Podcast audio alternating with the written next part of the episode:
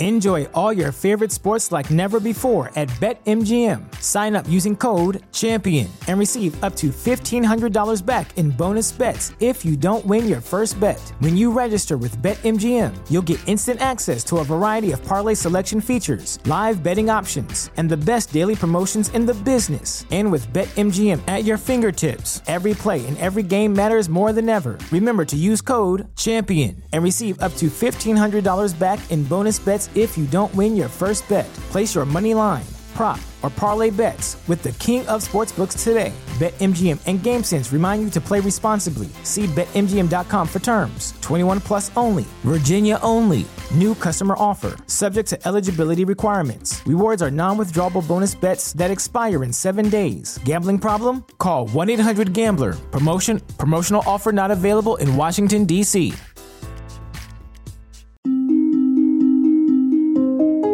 پادکست سکسالوژی یا شناخت مسائل جنسی خوش آمدید این برنامه شامل گفتگوهای پی در پی است که آگاهی شما را در باب مسائل جنسی گسترش می دهد.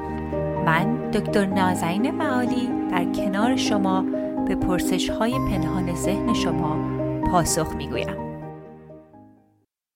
سلام و درود دارم خدمت هم میهنان عزیز. من دکتر نازنین معالی هستم و شما به اپیزود 65 مین Sexology Podcast گوش می‌دید. دوستان عزیز خیلی از ازتون سپاسگزارم که برای من پیغام های خیلی مهربانانه و دلنشینی در Castbox در Apple Podcast گذاشتید و خیلی خوشحالم کردید که به من گفتید که این مطالب برای شما کارایی داره و حمایت شما دوستان بسیار برای من ارزشمند هستش. و اگر هم ممکنه اگر مطالب این پادکست سودمند به نظرتون می‌رسه حتما با دوستانتون به اشتراک بذارین.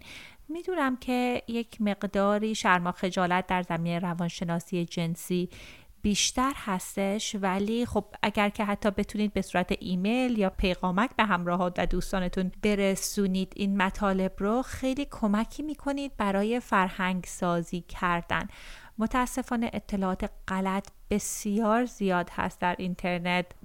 دوستانی که صفحه فارسی ما رو follow می‌کنن اینستاگرام فارسی می‌دونن که هر از چند گاهی من هی برای من میفرستن این پیغام ها اطلاعات غلطی که واقعا مضر هست و همکارانی که در جاهای مختلف دنیا خودشون رو sex therapist می‌شناسن این اطلاعات رو دارن promote می‌کنن و واقعا می‌تونه این اطلاعات غلط زندگی ها رو به هم بریزه. امروز می‌خواستم در مورد این صحبت بکنم که اصلا چه رفتارهایی رایج هستش OK هستش چه رفتارهایی انحراف جنسی است. چون یکی از دوستانی که صفحه فارسی ما رو دنبال می‌کنه در ضمن صفحه اینستاگرام فارسیمون هست at Sexology Podcast Farsi برای من پیغام زده بودم گفته بودش که همسرشون فوت فتیش داشتن و رفته بودن پیش یک روانشناسی در ایران و روانشناس گفته بودن همسرتون منحرفه و همسرتون رو ول کنید و واقعا نگران شده بودن می‌خواستن جدا بشن. و بعد گفتم وقتی که پادکست شما رو گوش کردم متوجه شدم چقدر این رفتارها رایج هستش و خیلی کمکمون کرد که ازدواجمون به حالت عادی برگرده. ببینید ما معمولا در زمینه مسائل جنسی با هم صحبت نمی کنیم و متاسفانه در مدارس هم که آموزش درست حسابی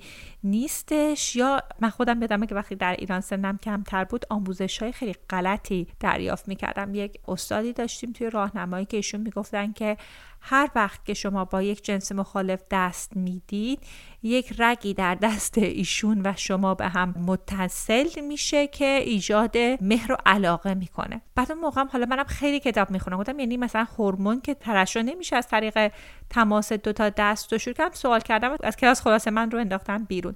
و واقعا هممون هم با این اطلاعات غلط بزرگ میشیم. برای همین خیلی مهمه که در بزرگسالی سعی کنیم به منابعی دسترسی پیدا بکنیم که این افکار غلط رو عوض بکنیم پاکشون بکنیم چون سلامت جنسی حق مسلم هر شخص هستش. و خیلی از شما دوستان به من تماس گرفتید در مورد روابط سلطه‌گری و سلطه پذیری جنسی سوال داشتید. همون سال 2016 که پادکستم رو شروع کردم یک مقداری در مورد فانتزی های جنسی ارباب بردگی صحبت کردم که خیلی باعث شدش که سوالات زیادی در این زمینه بگیرم و تا به امروز هم این سوالات رو دریافت می‌کنم.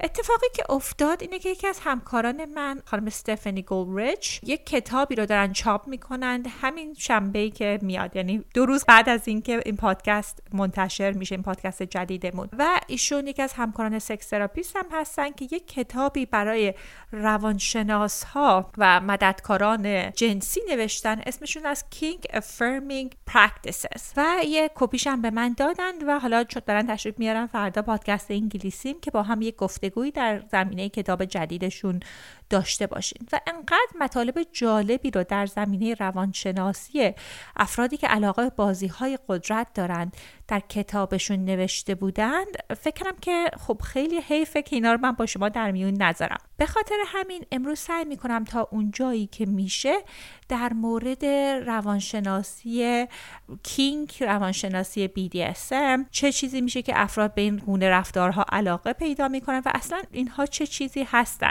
آیا اگر کسی این گرایش ها رو داره سالم هست با ما با ایشون در رابطه باشیم یا نه؟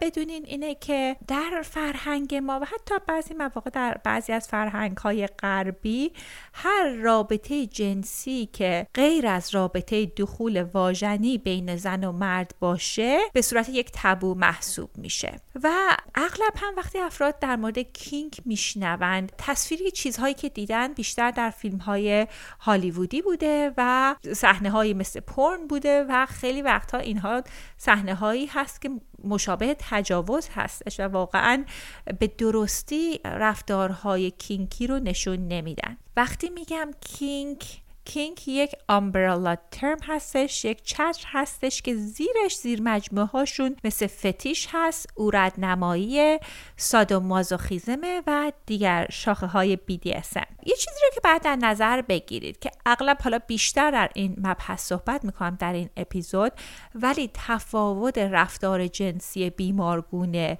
با رفتار جنسی سالم لزوما این نیست که شما چه کاری رو انجام میدین. لزومشون رضایت مشتاقانه که افرادی که بالغ هستند نشون میدن. وقتی هم در مورد رضایت مشتاقانه صحبت می‌کنیم در مورد این صحبت می‌کنیم که شخصی که داره این رفتار رو انجام میده یعنی سلطه پذیری می‌کنه این بهش هیجان جنسی رو میده و مشتاقه که اونجا باشه. برای مثال اگر که همراه ما به ما فشار آورده باشه حالا همسرمون گفته باشه اگر این رفتار رو با ما نداری قهر می‌کنن بد اخلاقی می‌کنن خرج خونه رو نمیدن با بچه ها بد اخلاقی می‌کنن. خب اگر زیر فشار این رضایت رو ما میدیم خب اون رضایت مشتاقانه نیستش. یا برای مثال اگر در شرکتی کار می‌کنید و انقدر رئیستون بهتون فشار میاره که تقریبا گروگانگیری جنسی هستش که شما مجبورید که یه کارهایی رو انجام بدید که کارتون رو نگه دارید. دوستان این رفتار سالم نیست. تمام کسانی که واقعا این رفتارها رو به صورت درست انجام میدن صحنه به صحنه این رفتارها را از قبل در موردش صحبت کردن و توافق کردن. یعنی یک قسمت مهم این رفتارها که حالا در آخرش یک گایدلاینی هم بهتون میگم و راهنماییتون میگم که چگونه در مورد این صحبت ها و این باوندری ها بیشتر صحبت بکنین اینا همش از قبل شرطش رو گذاشته شده حد حدودش هم مشخص هستش. خب بریم ببینیم حالا توی زیر کتگوری BDSM چه رفتارهایی اصلا هستش. خب در مورد صحبت می‌کنیم که اصلا BDSM رفتارهای BDSM چه چیزهایی هستن؟ چون خیلی طیف گسترده ای هستن. گروه اول گروه bondage و دیسیپلین هستند که این رفتارها شامل تبادل قدرت هستن. حالا می‌تونه رفتارهای مختلفی باشه رفتارهای جنسی متفاوتی باشه و درشون تبادل کنترل صورت می‌گیره. دسته دوم دامننت اند سابمیشن هستن که سلطگری و سلطه پذیری هستن که درشون تبادل قدرت میشه یعنی همون authority و گروه بعدی سیدیزم and مسوکیزم یعنی همون رفتارهای سادیسمی و مازوخیسمی هستن که شامل تبادل احساسات میشه یعنی حسای متفاوت میشه که حالا در موردش بیشتر توضیح میدم.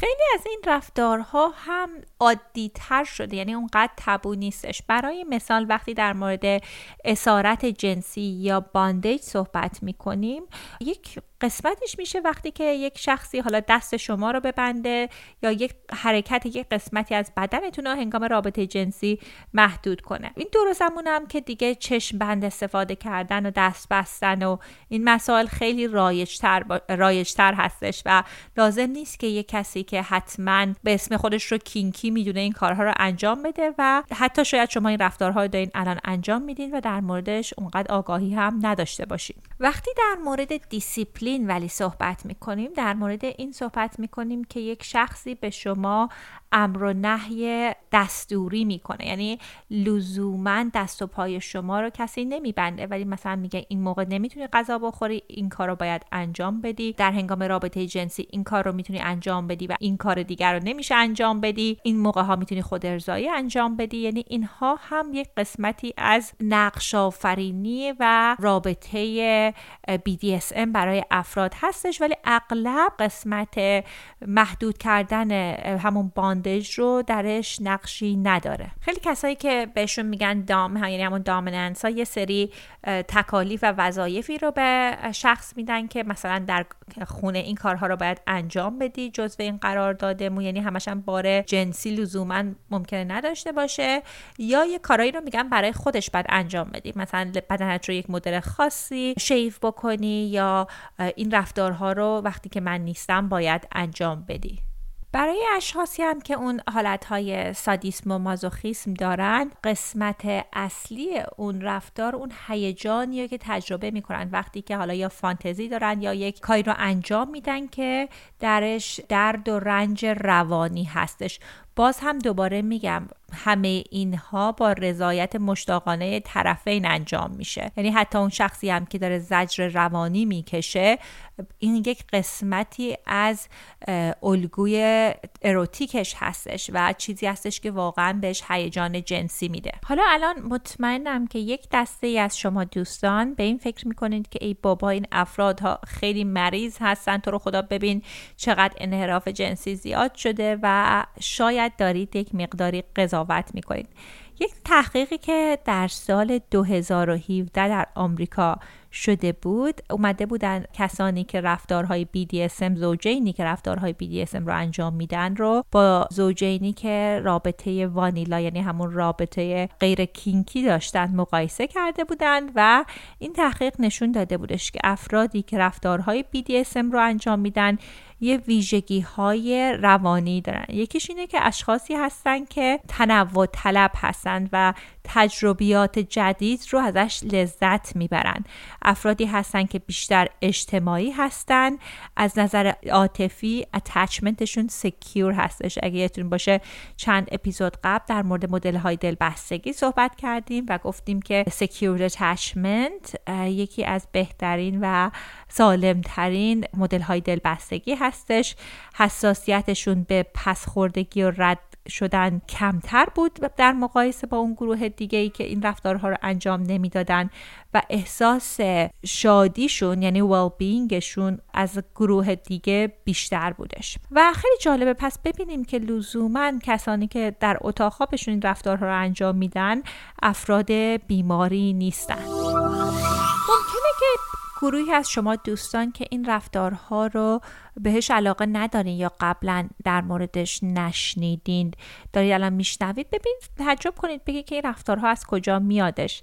تحقیق های مختلفی هستش. یه تعدادی از محققین میگن در مورد مدل مغز افراد هست یعنی به همون نوروبیولوژی نوروبیولوژی مغزشون هستش. بعضی ها میگن که مثل فروید مال سایکوسکشوال دیولپمنتشون هستش. یعنی هم موقعی که داشتن بزرگ می‌شدن اتفاقاتی افتاده که باعث شده این گرایش ها درشون ایجاد بشه. برای مثال خیلی از مراجعین من که در دفترم میان برام میگن که وقتی که حالا یک کسی که بهش خیلی علاقه داشتن حالا یک خاله بوده که خیلی دوست داشتن یک میهمانی رفتن یک کسی رو دیدن که خیلی جذاب بوده و خیلی در کنارشون لذت شدید رو تجربه کردن اون لذت شدید براشون در ذهنشون پرس شده به اون ابزاری که اونجا بوده. برای مثال یکی از همون مراجعینم که میگم که به خالشون این احساس رو داشتن خالشون رو خیلی دوست داشتن. وقتی مثلا 5 6 سالشون بود و می‌گفتن که الان خالم همیشه جوراب نایلون میپوشید و الان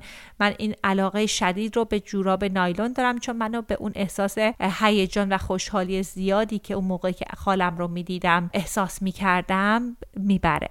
ولی خب میگم باز هم تئوری های مختلفی در این زمینه هست که چگونه رفتار این گونه گرایش ها ایجاد میشه. یه چیز دیگه هم باید در نظر داشته باشین که این طرز تفکری که BDSM یک مشکل جنسی هستش که افراد بعد ریشش رو پیدا کنیم و درمانش کنیم از یک مقداری دیدگاه قدیمی تر میادش. در سال 1900 پنجاه یک شخصی بودش که تحقیقات روانشناسی جنسی رو می‌کرد. حتما در مورد شنیدید که الفرد کینزی بودش و اون Kinsey Report خیلی معروف رو نوشتش که report ش در سال 1948 و کتاب بعدیش که Sexual Behavior in Human Female بود 1953 چاپ شدش و این کتاب اشتباه و به نادرستی BDSM رو به عنوان یک رفتار نسبتا بیمارگونه مطرح کرد. حالا چیزی که جالب هست دوستان که میان خیلی در صفحه فارسی من یا در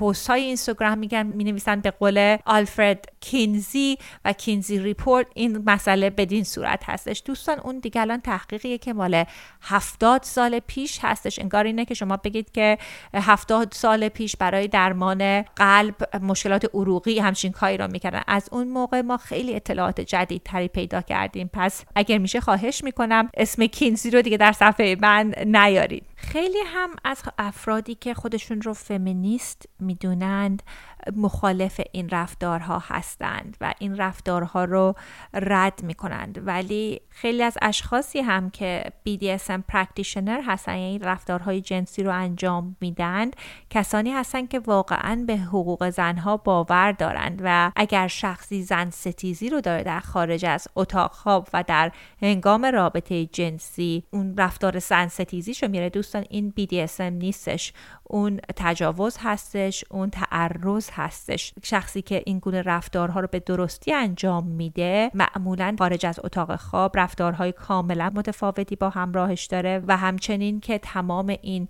شرط و شروط این رفتارها را هم از قبل با همراهش صحبت می‌کنه. یک نکته دیگه هم خدمتون ارز کنم. در تحقیقی که در سال 2009 شده بودش نشون داده بودن که این بازی های BDSM کورتیزول خون رو کم می‌کنه یعنی کورتیزول اون هورمون استرس ما هستش و معمولا وقتی که آزمایش از این افراد می‌گیرن بعد از انجام دادن رفتارهای BDSMی این محققین متوجه شدن که فیزیولوژیکال استرس لولشون یعنی اون استرسی که در بدن هست بعد از این دارهای BDSM کمتر شده.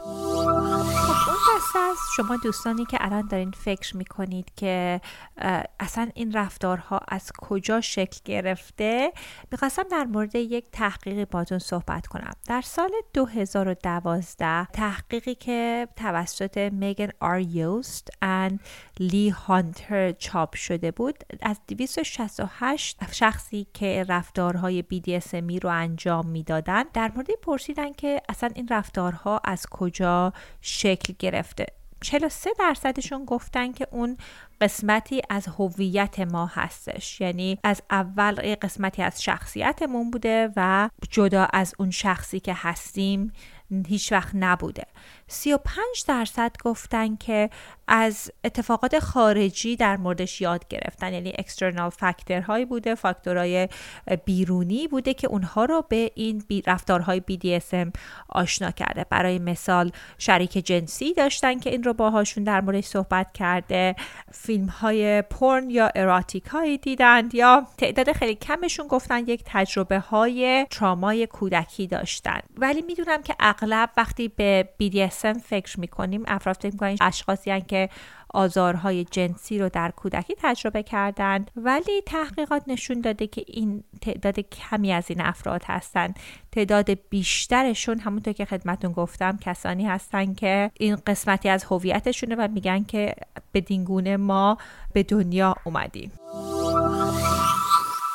نکته بعدی که مهمه در نظر بگیرید که اگر کسی سلطگری رو دوست داره و کسی سلطه پذیری رو دوست داره دلیلی نیست که این دو گونه افراد با هم مچ میشن. حالا جذابیت و کشش جنسی یک قسمت دیگرش هستش ولی افراد گرایش های مختلفی دارن. بعضی ها سین هایی رو که دوست دارند محتواش با هم بسیار متفاوت هستش. حالا در این زمینه بیشتر صحبت می‌کنم ولی سین بیشتر منظور صحنه پردازی که میشه برای اون رفتار جنسی یا رفتار ارباب بردگی. برای مثال بعضیا حتی ارباب بردگی رو علاقه دارن که یک قسمتی از ریسشون یعنی اون هویت قومیشون جزوی از اون مسئله هست. برای مثال در همین کتابی که خدمتتون از کم تازه چاپ شده بود در مورد این صحبت می‌کرد که یک خانومی که کلیمی بود و سلطه پذیری رو دوست داشت.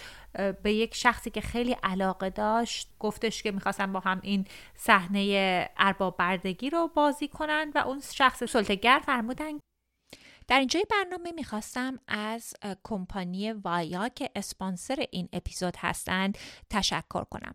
وایا یک کمپانی هستند که محصولاتی که کنبس دارن به صورت ادبل در پنجاه ایالت آمریکا میفرستند و تولید می‌کنن همونطور که می‌دونید کنبس ها می‌تونن کمک کنن که شوق جنسی رو بیشتر بکنن. ولی خب خیلی مهمه که دوز درستی رو استفاده کنیم و از جایی بگیریم که این محصولات امن باشه و به خاطر اینکه این محصولات رو دریافت کنید باید بالای 21 سال باشید حالا اینجا یک مقداریش رو به انگلیسی میگم که تبلیغ رو خواستن به هر دو زبان بخونیم Don't let spring cleaning fool you. There's always space to add a little extra something in the bedroom.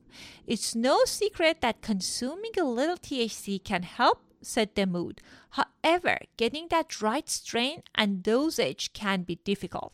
That's why we're thankful for today's sponsor, Via. Via has developed a unique blend of pleasure enhancing cannabinoids, libido strengthening herbs, and low dose of THC all into one mind blowing gummy called High Love. We're talking about pairing aphrodisiac herbs with a mild amount of THC.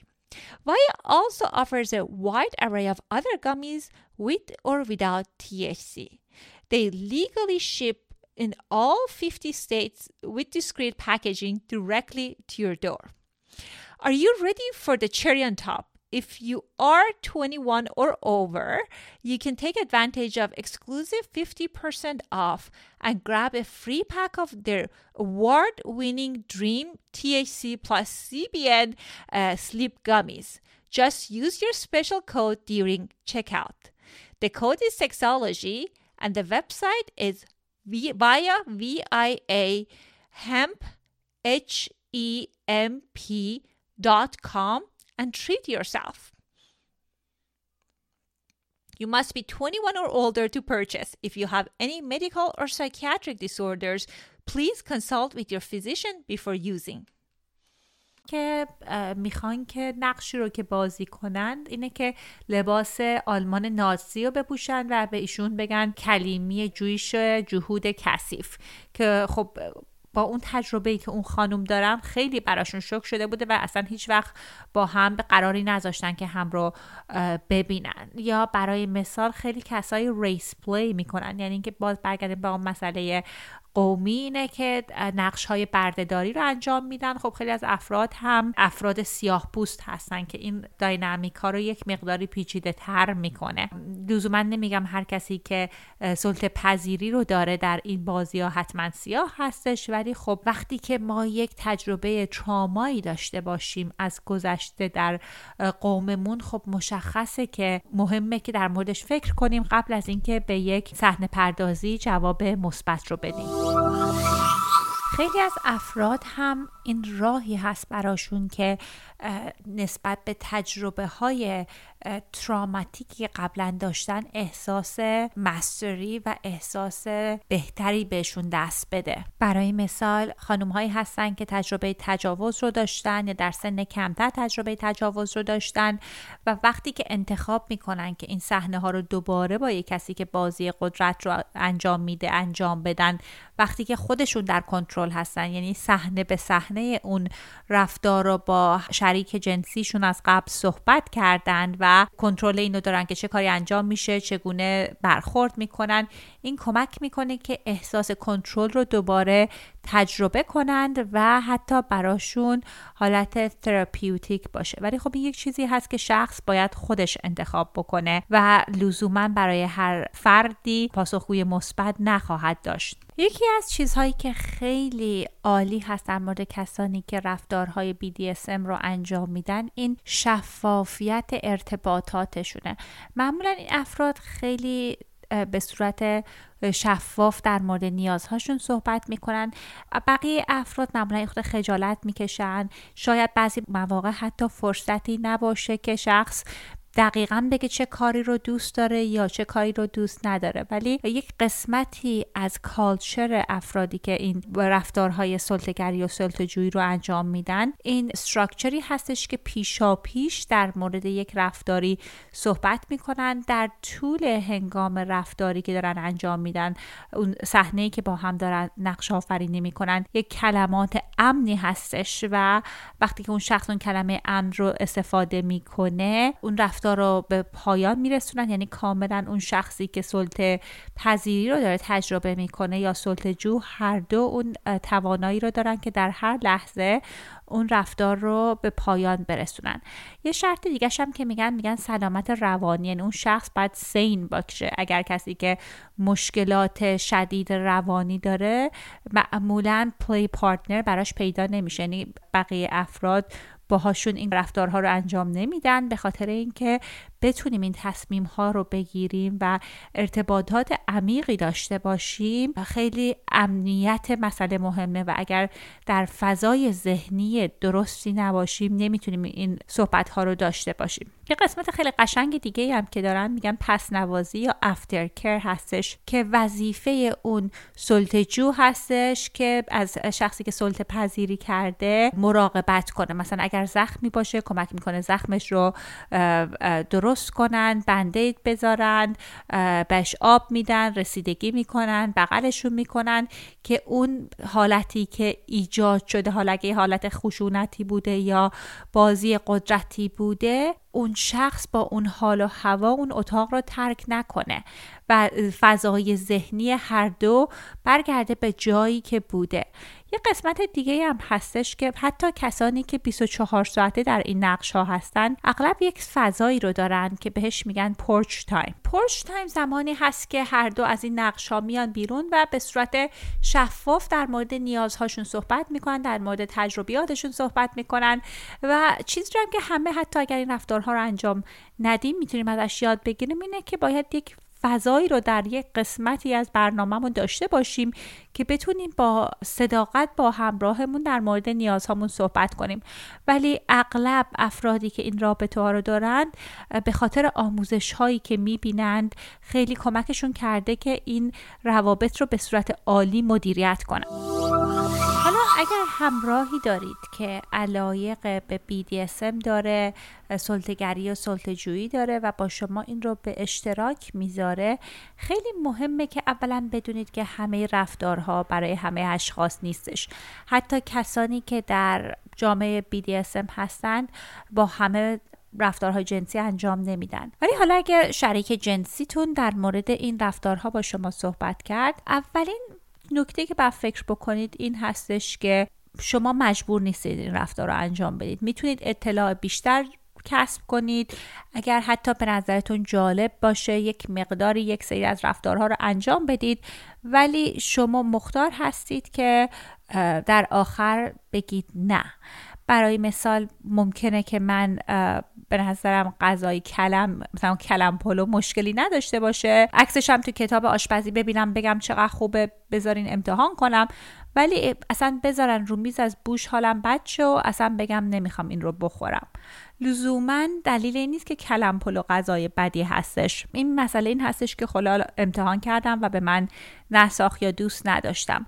پس اولین کاری رو که می‌کنید اینه که جای این که ببینید اون تصاویر اینی که به نظرتون بیاد که حالا در فیلم های پرن چی دیدم بقیه افراد در مورد سلطگری و سلطجویی چی میگن از همراهتون سوال بکنین. عزیزم یک مقدار در مورد خودت بگو و چگونه به این رفتار علاقه من شدی؟ دفعه اول کجا این رو شنیدی؟ چه تجربه هایی داشتی؟ چون واقعا وقتی که آدم همراهش رو بشنوه و حالا هر کسی که در مقابلشه واقعا به تاریخچه عشقیش رو بشنوه داستانهای عاشقانش رو بشنوه داستانهای اروتیکش رو بشنوه کمک می‌کنه که ما به, شخ... به دیدگاه بازتری اون... اون رفتار رو و اون همراهمون رو ببینیم و ممکنه که باعث بشه که اطلاعاتمون در مورد شریک جنسیمون بیشتر بشه. یکی از اون مسائلی که خیلی می‌تونه روابطتون رو بهتر بکنه این سوالی که از همراهتون بکنید که عزیزم کمکم کنیم مسئله رو بهتر متوجه بشم. بعضی مواقع وقتی همسرمون یه چیزی میگه یا خواهشی از ما داره حالا تو تخت خواب یا خارج از اتاق خواب خیلی حالت تهاجمی می‌گیریم حالت دفاعی می‌گیریم یا ازشون کریتیسایزشون می‌کنیم انتقادشون می‌کنیم. ببینید دوستان اینا از نظر روانشناسی همه مشخص هستش که رابطتون رو می‌تونه خراب بکنه و حتی دچار باعث بشه که رابطتون طولانی مدت براش مشکلاتی ایجاد بشه. پس کاری رو که باید کرد این هستش که از همراهتون بپرسین عزیزم من می‌خوام این گرایش تو رو بیشتر متوجه بشم. به من در موردش بیشتر می‌تونی بگی و واقعا اگر با دید بازتری ما به این مسائل برخورد کنیم تصمیم بهتری هم می‌تونیم بگیریم. خیلی از مراجعین من در دفترم وقتی تشریف میارن میگن که خب همراه هم این رفتار رو دوست داره و حالا این چیزی نیست که من دوست داشته باشم حالا رابطمون رو رابطه باز می‌کنیم این همراه هم با یک کس دیگه اون روابط رو کارهای کینکیو انجام بده یا اینکه قسمت هایی از رفتارها رو من حاضرم انجام بدم و قسمت هایش رو راحت نیستم. ولی هر چقدر که با کنجکاوی با این مسائل برخورد کنیم برای روابطمون بهتره. و قسمت دوم هم برای کسانی هستش که می‌خوان این رفتارها رو انجام بدن.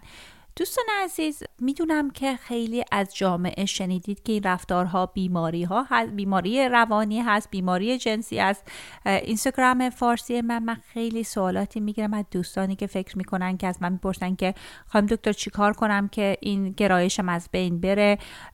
چیکار کنم که آبروم نره چون این رفتارها رو با یک خانم روسپی می‌کنم و خب به هر حال مشکلاتی که افراد تجربه می‌کنن. اولین چیزی رو که می‌خوام شما در نظر بگیرید اینه که شما منحرف نیستید شما آدم بدی نیستید. همه ما علایق جنسیمون گرایش های جنسیمون متفاوت هستش. حالا شما یک گرایشی رو شاید داشته باشید که همراهتون اون گرایش رو نداشته باشه. حق طبیعیتون هست که در مورد نیازاتون با همراهتون صحبت بکنید. ولی دوستان این هم در نظر بگیرید که هر شخصی این حق رو داره که بگه نه. یعنی واقعا بر, بر روی شنیدن هم کار بکنیم. باز برگردیم به همون مثال غذا. ممکنه که من همسرم بگه که عزیزم امشب بریم پیتزا و من حواس پیتزا نکرده باشم یا اصلا حساسیت به نون پیتزا داشته باشم.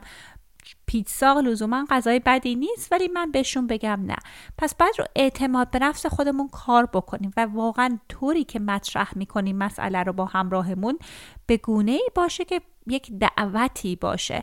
نه اینکه من می‌خوام این کار رو به تو تحمیل کنم یا اگر که این کار رو انجام ندی عواقب بدی رو حالا از روانی اخلاقی برای تو ایجاد می‌کنم یا زندگیت رو سیاه می‌کنم.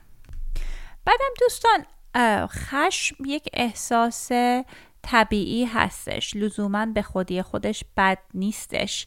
مهم اینه که ما با اون احساسمون چه می‌کنیم. بعضی مواقع افراد وقتی عصبانی هستن به همراهشون بی احترامی می‌کنند یا کم محلی می‌کنند ببینید باید یاد بگیریم که احساساتمون رو مدیریت کنیم. برای مثال اگر همراه ما به ما گفت نه دنبال انتقام نباشیم. دنبال این باشیم که چگونه اون پیغام زیر خشممون رو متوجه بشیم و چگونه بتونیم اون رو برای خودمون حل و فصل کنیم. و اگر شریک جنسیتون اگه شما بهشون نگفتید عصبانی شدن یکی از اشتباهاتی که افراد می‌بینن می‌کنن اینه که میرن دنبال طرف پیگیر میشن می‌خوان همون لحظه دلجویی کنن.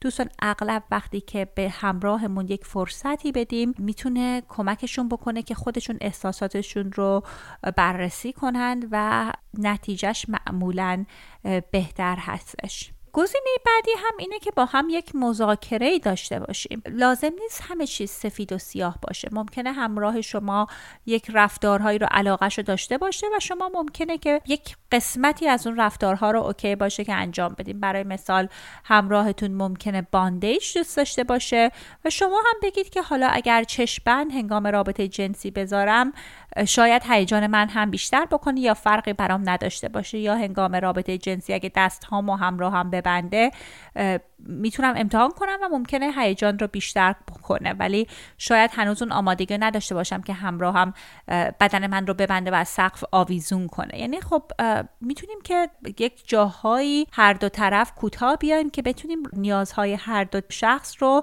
در رابطه برطرف کنیم. بعضی مواقع هم لازمه که یک تفاوتهایی رو بپذیریم. ببینید همه چی در زندگی کامل نمیشه. برای مثال ممکنه شما در زمینه یک رابطه جنسی خیلی هیجان داشته باشید خیلی اشتیاق داشته باشید و حالا این رفتار ارباب بندگی رو به همسرتون در موردش مطرح کرده باشین و ایشون بگن نه این چیزی نیست که من علاقه دارم. ببینید آدم مهمه که روی تفاوت‌های شخصیش در رابطه کار بکنه و ببینه که آیا این رابطه من انقدر چیزهای خوبی هستش که درش من می‌تونم بمونم. چون یه اشتباهی که اغلب می‌بینم افراد می‌کنن این هستش که میگن الان میگه نه ولی دوباره این مسئله رو می‌خوان بیان کنن. برای مثال یک خواهشی که دارن یک نیاز جنسی که دارند به همراهشون مطرح می‌کنن و شش ماه بعد هم دوباره مطرح می‌کنن. دوستان اگه همراهتون گفت خیر و بهتون نگفت که اوکی هست که شما بعدا در مورد این رفتار صحبت بکنید مهم هستش که بهشون فشار نیارید. چون این فشار هاست که باعث کینه ها و مشکلات طولانی مدت در رابطه میشه. خب حالا شما این تجربه رو نداشته باشین. مهمه که همونطور که صحبت کردم قبلش با همراهتون صحبت بکنید و یک مذاکره در مورد این چیزهایی که صحبت می‌کنم حتما داشته باشید. حالا این آدیو رو می‌تونید گوش بدید با همون شخصی که می‌خواین رفتار سلطگری و سلطجویی رو تجربه کنید یا می‌تونید سوالات رو بنویسید. قسمت اولش اینه که قبل از اینکه اون وارد اون صحنه بشین اون جلسه بشین باشون صحبت بکنین که شما چه چیزی از این سین یا از این پلیس سشن می‌خواین؟ آیا می‌خواین مفرح باشه براتون؟ آیا می‌خواین تجربه نزدیکی احساسی رو تجربه کنید؟ آیا می‌خواید یک مهارت جدید رو یاد بگیرید؟ آیا می‌خواین از نظر احساسی خارج بشید؟ باشون صحبت بکنید که اگر که در مورد چیزی نروس هستید دلتون شور می‌زنه اینها همش چیزهایی هست که در این قسمت قبل از اینکه وارد رابطه و صحنه بشیم باید در موردش مذاکره بشه. قسمت دومش این هستش که چیزهایی که شما می‌خواین بین, بین شما و ایشون باشه. رابطه ای که می‌خواین داشته باشید. آیا این یک تجربه است که با هم دارین؟ یعنی این بار این play و این ترم رفتار جنسی میگن play وقتی این play party رو با هم داشتید این play experience رو داشتید آیا راحت هستید که اصلا اون شخص رو دیگه نبینید؟ آیا رابطتون به این صورتی که می‌خواین هر از چندگاهی این رابطه ها رو داشته باشید؟